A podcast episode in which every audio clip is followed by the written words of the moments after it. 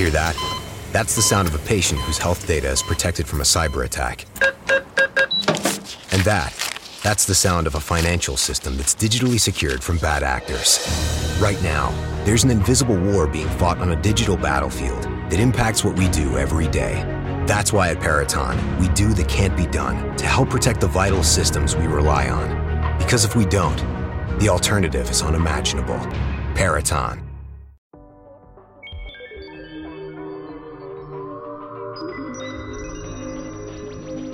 Hello and welcome back to the Space News Pod, your daily resource for science, space, and technology. NASA's OSIRIS REx spacecraft has made an amazing discovery. The asteroid that it's been orbiting since December, well, it's been spewing material out into space. That asteroid, which is named Bennu, has ejected up to 11 times. And no one is quite sure why it's ejecting material. And this can cause some problems because OSIRIS REx, well, it's supposed to grab a sample from Bennu and return it back to Earth so scientists can examine it. And they want to study asteroids because they're the remnants, the leftovers, of our early solar system. And before they can do that, the OSIRIS REx mission team is going to learn as much as they can before they actually get a sample. And there's another thing that's to cause problems with this. Well, Bennu seems to be a little bit more rugged than the scientists originally thought. That being said, it's to be a little bit more difficult for this craft to get a sample. But the OSIRIS REx team has already learned a lot, and the mission team now knows that I'll have to work extra hard to characterize and map the surface of the object before they can start any sampling and they want to meet the deadline of July of 2020. Dante Lauretta, who's the principal investigator for the OSIRIS REx mission, said, We don't see any reason why we couldn't. And these scientists have been gathering data on the asteroid using telescopes on Earth and in space. And how Bennu's temperature changes and how light reflected off the rocks, the OSIRIS REx team thought that the asteroid would have a lot of smooth areas and finer grains to the surface, like sand or, you know, not a lot of big rocks there. So the sand was cool, right? So that you could just dip down in, grab a little bit of sand. It's like when you go to the beach. It's easy to pick up, and it would be easy for this uh, Osiris Rex to bring it back to Earth because it's scoopable. But the spacecraft doesn't scoop.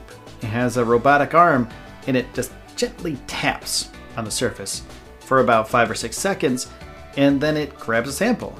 It fires nitrogen gas and it stirs up the particles on the asteroid, and then it shoots those particles, whatever they are, sand, rocks, whatever, shoots them up inside of the spacecraft. When Osiris Rex got to Bennu, well, they found that it's not sandy. It's not as sandy as they thought. It's rugged and it's very bouldery. And the team estimated that there would be just one boulder on Bennu that's about 10 to 20 meters wide, and they're seeing a couple hundred boulders within that size range now. And the rugged terrain introduces a lot of risk into the sample collection, and it could also throw the spacecraft off, or large particles could clog the sampler. So, whatever they do on the surface of the spacecraft, it's going to be a little bit more dangerous than what they thought. But those boulders aren't all bad. They think that maybe those boulders are actually giant piles of sand they could be sand that's been collected together over time, and that's not as dangerous as a large rock.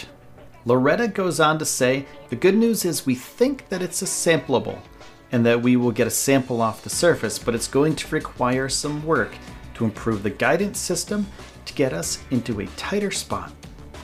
Osiris Rex isn't really designed for a tight spot though, so they have to upgrade their guidance systems and it's built to touch down within 25 meters of the sample site. Lauretta and his team have realized that they're going to need a little bit more accuracy when it comes to landing the craft and getting a sample.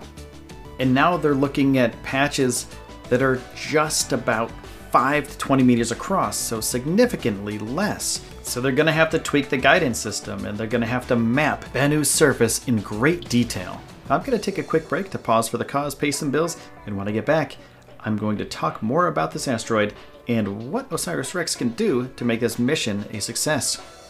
So Osiris Rex needs to have a more complicated and more sophisticated uh, landing system now, right? So they have to make a map of Bennu's surface.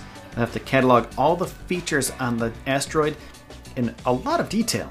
And Osiris Rex will have to use surface characteristics that they get from these maps to triangulate and figure out where it's pointing. This will take a lot of high resolution imaging and analysis, and that's not what the team expected, but they're confident that they can do it.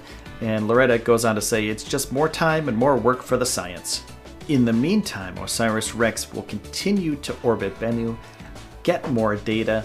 In the asteroid, they found out slightly wider than the height of the Empire State Building. It is pretty big, but it doesn't have a lot of gravity. And a cool fact when Osiris Rex started orbiting Bennu on December 31st, the asteroid became the smallest object that's ever been orbited by a space vehicle. The whole time that Osiris Rex has been orbiting Bennu, um, it's been ejecting. Bennu's been ejecting stuff into space. So these ejected pieces actually remain in orbit around Bennu so they become natural satellites, which is also a first. No one's ever seen this before. So this alone is breaking science. Like this is amazing science that happened because of the spacecraft. And if they don't get the return sample, well, it's going to be cool enough that they did this and that they also orbited the smallest thing ever. And they also discovered that Bennu has water in it.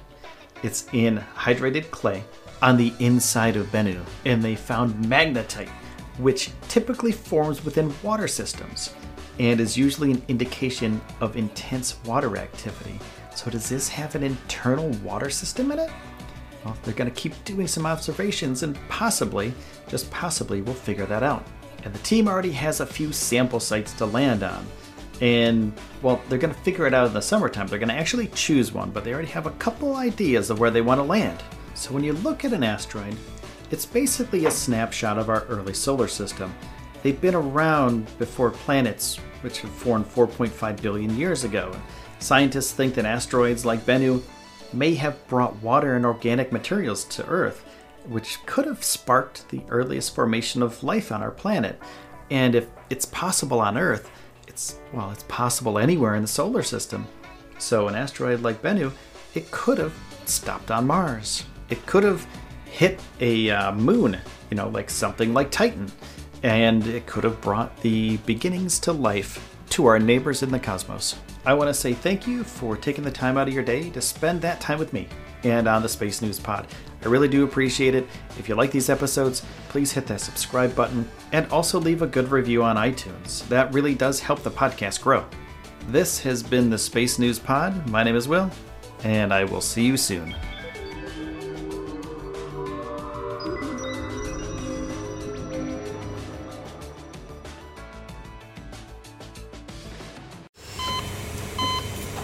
Hear that?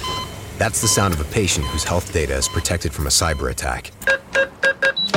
And that, that's the sound of a financial system that's digitally secured from bad actors. Right now, there's an invisible war being fought on a digital battlefield that impacts what we do every day. That's why at Peraton, we do the can't be done to help protect the vital systems we rely on. Because if we don't, the alternative is unimaginable.